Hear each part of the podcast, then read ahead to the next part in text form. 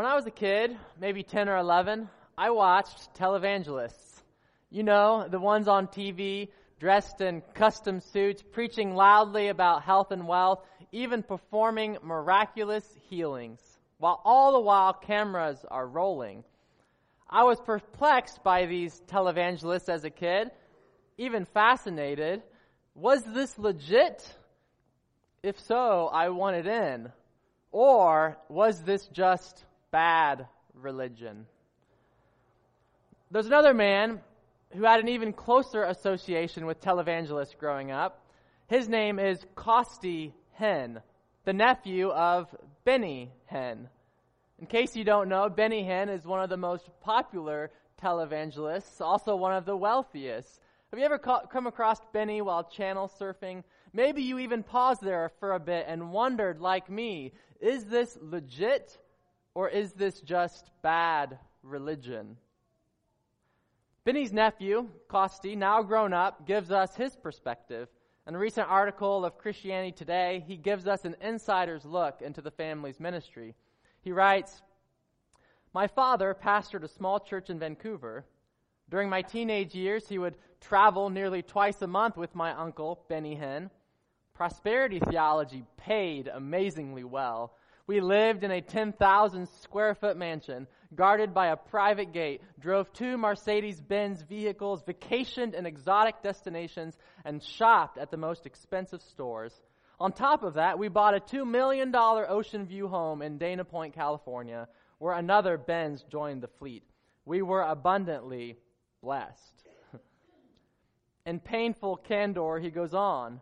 Growing up in the Hinn family empire was like belonging to some hybrid of the royal family and the mafia. Our lifestyle was lavish, our loyalty was enforced, and our version of the gospel, get this, our version of the gospel was big business. Though Jesus Christ was still a part of our gospel, he was more of a magic genie than the King of Kings. Rubbing him the right way by giving money and having enough faith would unlock your spiritual inheritance. God's goal was not His glory, but our gain.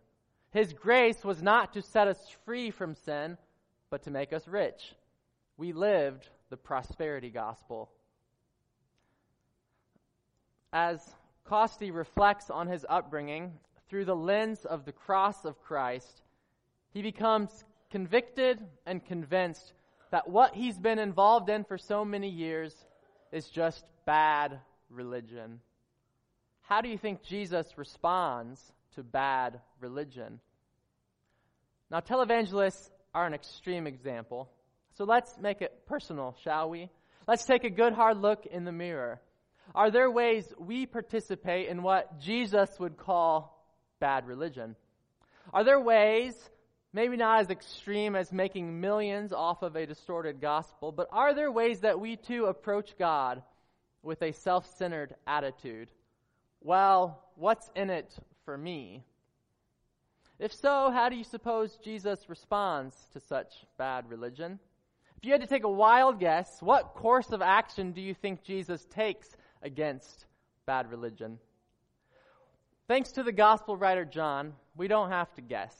All we have to do is read and understand our scripture for today. John chapter 2, verses 13 to 25. First, let us pray. Guide us, O Lord, by your word and spirit, that in your light we may see light, in your truth find freedom, and in your will discover peace. Through Jesus Christ our Lord. Amen. Hear the good news according to John. The Passover of the Jews was near, and Jesus went up to Jerusalem. In the temple, he found people selling cattle, sheep, and doves, and the money changers seated at their tables. Making a whip of cords, he drove them all out of the temple, both the sheep and the cattle. He also poured out the coins of the money changers and overturned their tables. He told those who were selling the doves, Take these things out of here. Stop making my Father's house a marketplace. His disciples remember that it was written, Zeal for your house will consume me. The Jews then said to him, What sign can you show us for doing this? Jesus answered, Destroy this temple, and I will, re- and in three days I will raise it up. The Jews then said, This temple has been under construction for 46 years, and you will raise it up in three days? But he was speaking of the temple of his body. After he was raised from the dead, his disciples remembered that he had said this, and they believed the scripture and the word that Jesus had spoken. When he was in Jerusalem during the Passover festival, many believed in his name because they saw the signs that he was doing. But Jesus, on his part, would not entrust himself to them because he knew all people and needed no one to testify about anyone, for he himself knew what was in everyone. This is the word of the Lord. So, what's the problem with the temple? That Jesus takes such drastic measures against it. What's the problem, anyways? What is going on with the worship of God's people that provokes the most forceful actions we ever see in Jesus of Nazareth? Did you sense the power? We could almost, we could almost say the aggression in Jesus' actions. Jesus drives out animals with a whip, pours out coins, and overturns tables. Then he speaks to, with authority to those selling doves Take these things out of here. This is not the gentle Jesus we're accustomed to. What happened to the holy infant, so tender and mild? It looks as if he's grown some muscles and he's not afraid to use them. What is going on in the temple that provokes such a forceful response from Jesus? At the heart of it is bad religion. Bad religion. Pure religion turned sour. True religion turned false. A holy religion that has become unholy. And it drives Jesus bonkers. Let's get into some of the specifics. What is it exactly that puts these operations under the judgment of God? We can boil it down to three elements. These three are listed in your sermon notes in the bulletins to help you remember. The first problem with the temple of Jesus' day is this convenience replaces reverence. Convenience replaces reverence in the worshiping life of God's people. So Jesus must drive out such bad religion. We read in verse 14 that Jesus found people selling sheep, cattle, and doves, and the money changers seated at their tables. But that alone does not elicit Jesus' reaction. After all, many Jews had traveled for days to celebrate the Passover from all over the place, and God Himself commanded that they do this. And once they arrive, they want to offer an animal sacrifice as their act of thankfulness. Again, something which God Himself commanded. I suppose they could have brought along the family goat for all those miles, but that's a big risk. So instead, they show up in Jerusalem and it's Passover and it's crowded and there's probably a hundred thousand people in attendance and they're tired from a long journey and the baby's screaming and they are blessed by the convenience of being able to purchase an animal right there in the temple precincts. But therein lies the problem. The problem isn't that they are selling animals per se. The problem is that they are selling them in the temple. In this way, convenience replaces reverence in the worship of God. Look at the image of the temple in your sermon notes, would you? You have your bulletin here in the middle. This is a, a model of, of the temple. Do you see around the edge of the wall what's labeled Gentiles' courtyard? You see that? It's a little fuzzy. Get acquainted with this. It's a magnificent structure, this temple in Jesus' day. So, this area marked Gentiles' courtyard. That is where the salesmen set up shop. That's where the farmer's market was located. Not, in, not inside the gates where the Jews worshiped, but in the Gentiles' courtyard. You got that?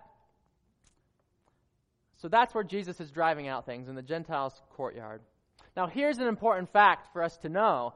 This is the only place the Gentiles, the non Jews, are allowed to worship the God of Israel. They can't go inside the gates like the Jews. The courtyard is their place of worship. And now it's crowded with merchants and moos and oinks and baas. Can you imagine worshiping with reverence on the busiest corner of the 4 H fair? That's somewhat what's going on right here. The value of convenience for the Jews creates a chaotic environment for God fearing Gentiles who come to worship at the temple. Friends, it'd be like if all of our visitors at our church, we, we made them worship outside. Meanwhile, we had all sorts of things going on outside, maybe a construction project. That's what's going on. There's no reason that they couldn't have set up shop just a few blocks away from the temple. This would have given the Gentiles some peace and quiet as they worshiped, but for those wanting to make a buck, convenience trumps reverence, and it makes Jesus angry. Biblical scholar Leon Morris underscores the point. He writes this about Jesus' motive. He says, Jesus' motive was one of reverence for my Father's house and of deep concern that the spirit of worship should thus be dissipated at its very door. So that's the first element of bad religion that Jesus drives out on Passover. He clears out the courtyard so that the non Jews can worship God in a spirit of reverence. The second element that makes Jesus tick is related. In the worshiping life of God's people at that time, outsiders were excluded. Outsiders were excluded. Not only did the Jews make worship quite difficult for non Jews, but they literally walled them off from participation in the Passover festival. In fact, it wasn't only non Jews that were excluded. If you look again at this image in the temple, you'll see that there are several layers of exclusion. God never commanded this. God never said that this was how the temple should be structured, set up. You've got the Gentiles outside here. You've got the Jewish women over there. You've got our sick, your sick people over there. And there's a separate gate for the Jewish men to enter. These are the special ones who can fully participate in worship. Friends, that is how the leaders of Jerusalem set it up, not God. And it infuriates Jesus.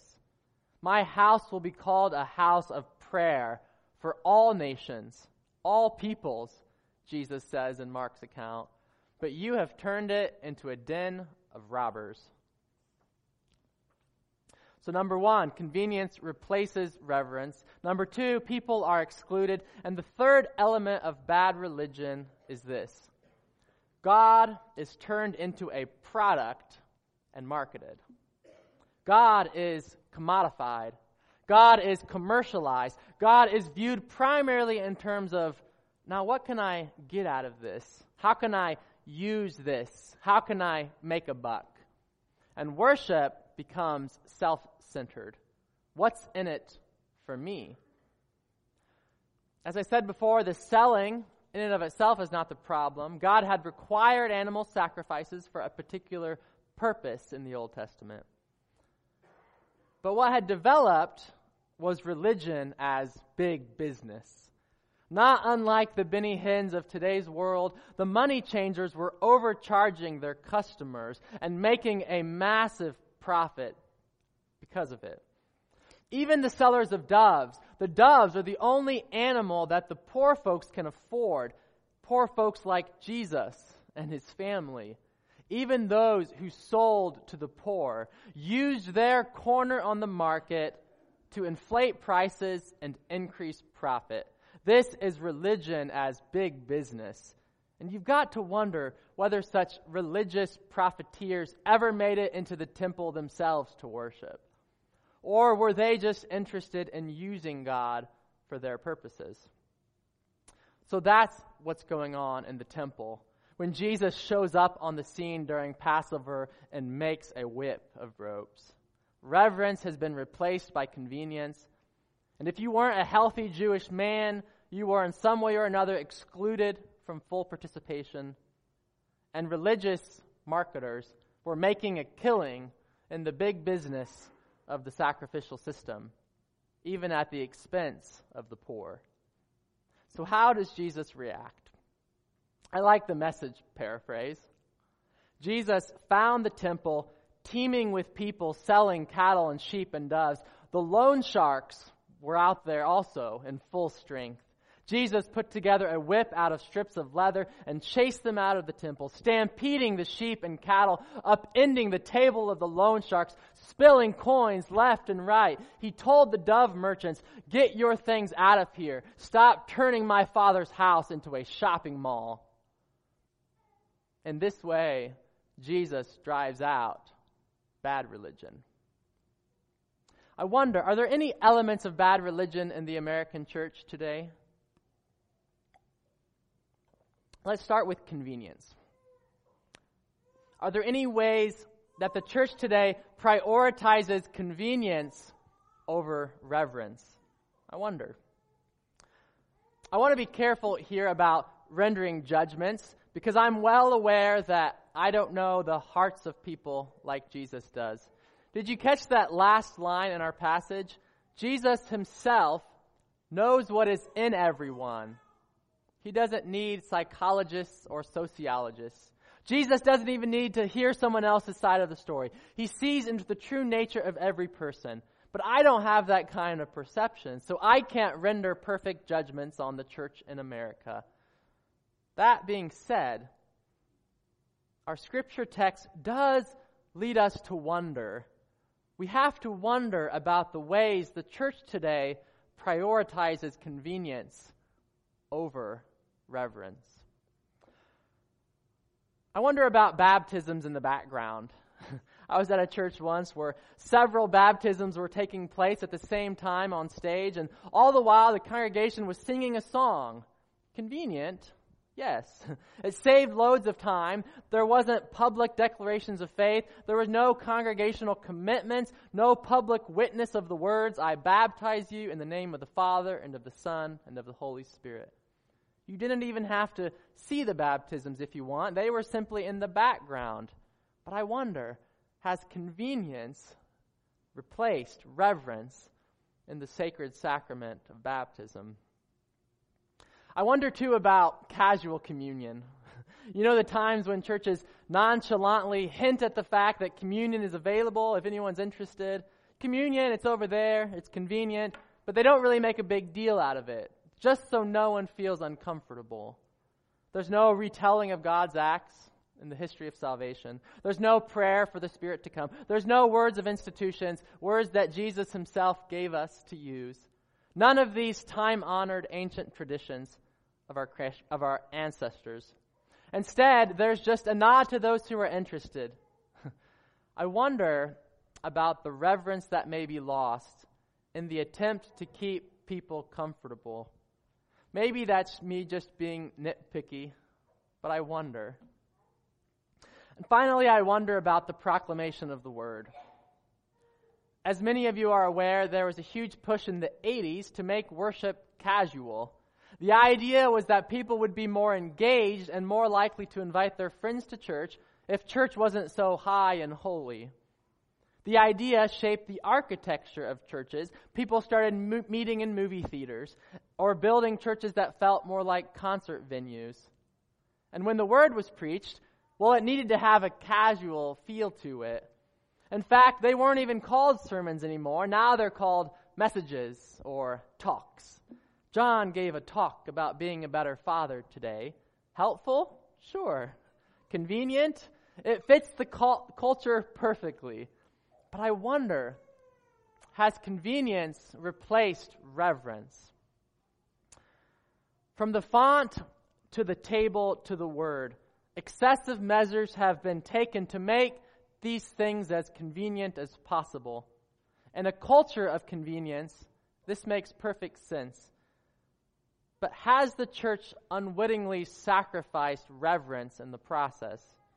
Now it get this, now it seems it seems like it seems like we can go to church and never have to encounter the living God, whose eyes are like fiery flames, whose feet are like burnished bronze, whose voice is like the sound of rushing waters, and from whose mouth comes a sharp, two edged sword. We no longer have to encounter that God. I wonder. How about other elements of bad religion in the church today? Are you ready for more? I won't spend much time on exclusion. we hardly have to mention it. First century Jews excluded non Jews and others, and Jesus was not happy with it. It was over half a century ago when the Reverend Martin Luther King said these words It is appalling that the most segregated hour of Christian America is 11 o'clock on Sunday morning. Well, how are we doing on that one? It's appalling how uncomfortable it makes us, even in the church, to talk about race, though our Christian brothers and sisters are of many races and tongues and languages. Beyond race, there are several layers of exclusion possible. So, how are we doing with including people, all people, in our prayers, in our lives, and in our worship? But at least in America, we don't market the gospel, right? At least we haven't turned God into a product to be consumed. At least the church isn't viewed as a vendor of religious goods and services. At least we don't use God language to spin a profit or get a vote. At least we don't treat God like a dispenser of spiritual experiences for the sake of our self fulfillment. At least we don't see God as a stepping stone to a self centered spirituality. At least we haven't done any of that in America, right? Right? Eugene Peterson isn't convinced. He writes Most religion is not gospel. Most religion is idolatry. Most religion is self aggrandizement, enlarging our reputation or our sense of being a good person. It is urgently required, he says, that pastors distinguish between culture religion and Christian gospel. He goes on to spell it out in more detail. North American religion is basically a consumer religion. America, Americans see God as a product that will help them live well or live better. Having seen that, they do what consumers do. They shop for the best deal. Pastors, hardly realizing what we are doing, start making deals, packaging the God product so that people will be attracted to it, and then presenting it in ways that will beat out the competition. Religion has never been so taken up with public relations, image building, salesmanship, marketing techniques, and the competitive spirit. In case you can't tell, Eugene has a hard time saying what he really thinks. But I wonder, I wonder if he's right. I wonder if there's more than a few money changers in the temples of our churches. I wonder how it affects the way we approach God. What is our approach to God like?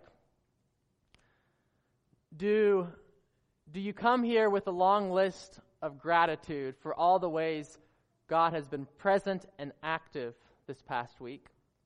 Or do you come here with a long list of things God didn't do for you this past week and a list of ways that God can improve next week?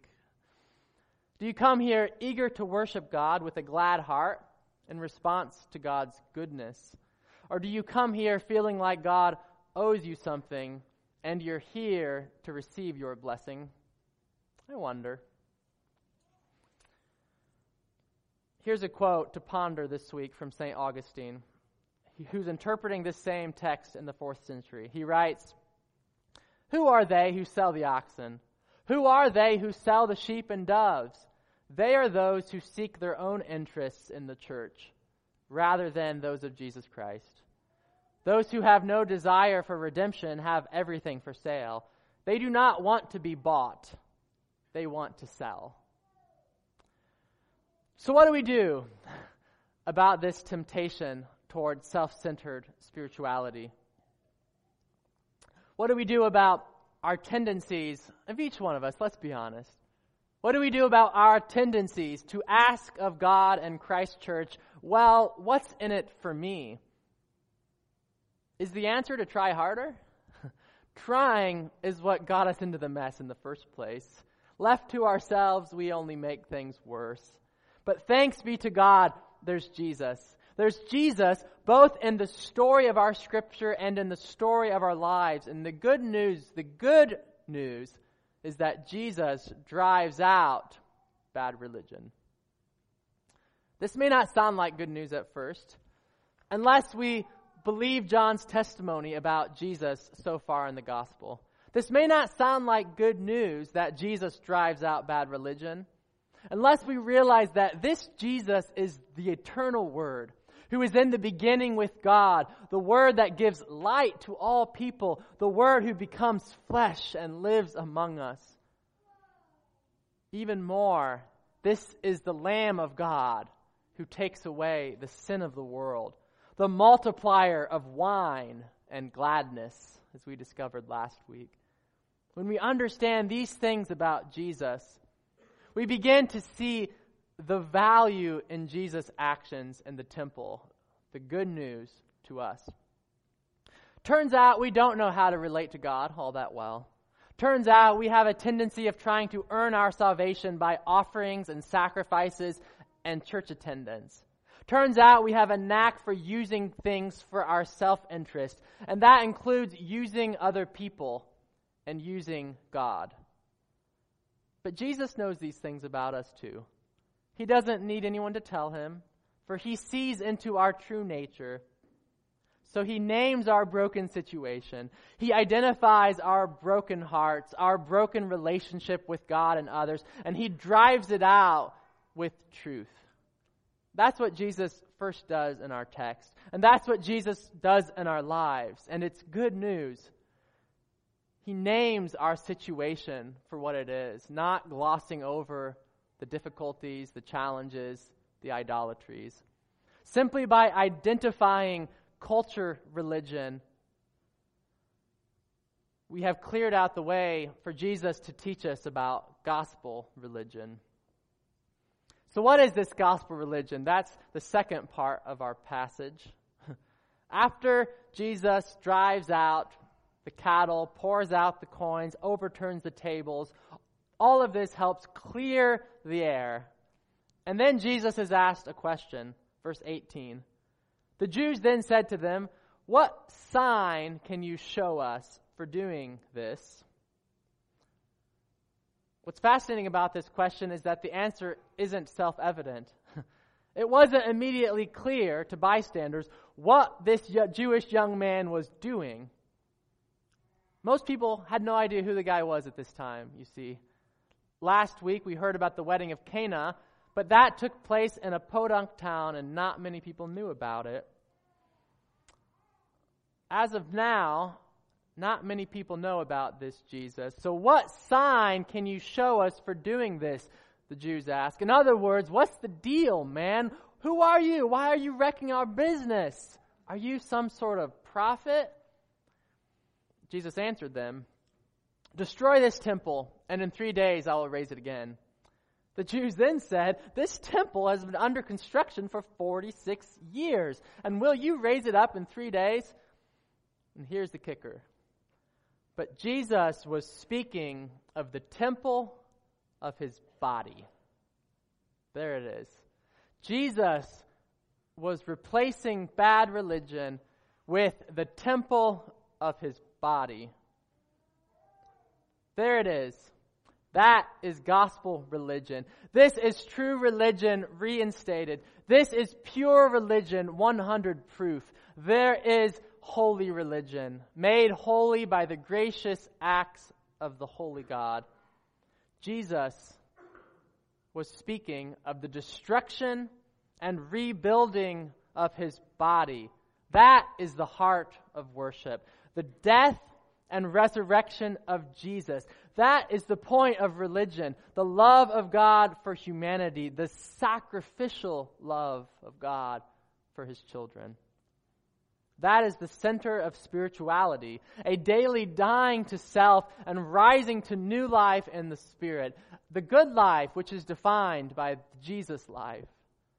It's not about the offerings of humans trying to get right with God, but it's about God's self offering in Jesus Christ, motivated by God's immense love for us, his creatures. Friends, what Jesus is doing in our passage and what Jesus is doing in our midst today is not only pulling out the roots of bad religion, he's also planting the seed of good religion. It's the seed of his body, which is given for you. Bad religion, where convenience trumps reverence, people are excluded, and God is used for self promotion. Jesus roots it out. And in its place, Jesus plants his loving, suffering self as the seed of true religion. It is the seed of his body which dies, but whose death results in the multiplication of life in every corner of our earth. It's no wonder the cross is the central symbol of the Christian faith. So, what does this mean? What does it mean that Jesus death and resurrection is the center of religion. It means that the Christian faith is not primarily about what we can do for God. Rather, at its core, it's about what God has done for us and what God is doing for us. This is rather stunning news if you're hearing it for the first time. And it's quite ironic given our condition. We tend to seek out God and religion by looking inwardly and asking, What's in it for me? But Jesus redirects our attention away from ourselves toward God. And it's precisely in that turn toward God that we discover what's in it for us. And what's in it for us is everything. It's life. It's the life that's truly worth living. Freedom from the self absorbed life and immersion into the life of divine love which is poured into us by the grace of the Holy Spirit. When divine love is poured into us, it's far too much for us to keep it to ourselves. It pours out of us quite naturally by the power of the Spirit.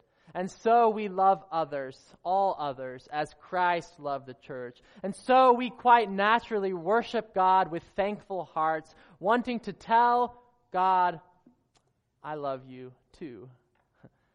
That is Christian worship. Can you see through our worship service what God is giving through the death and resurrection of Jesus? Can you see through our worship what God has sacrificed long before you even thought about sacrificing a thing? Can you see through our worship what God is offering in the temple of his body every single week. May it be so, Holy Spirit. Give us eyes to see the temple of Jesus' body for what it is Jesus' body broken for us. Give us ears to hear the word that tells of all God has done for us. And give us hearts to feel the love of God, whose Son considered it nothing to empty himself taking the form of a servant and climbing on the cross so that all might fall within your saving embrace. May it be so, Lord Jesus. Amen.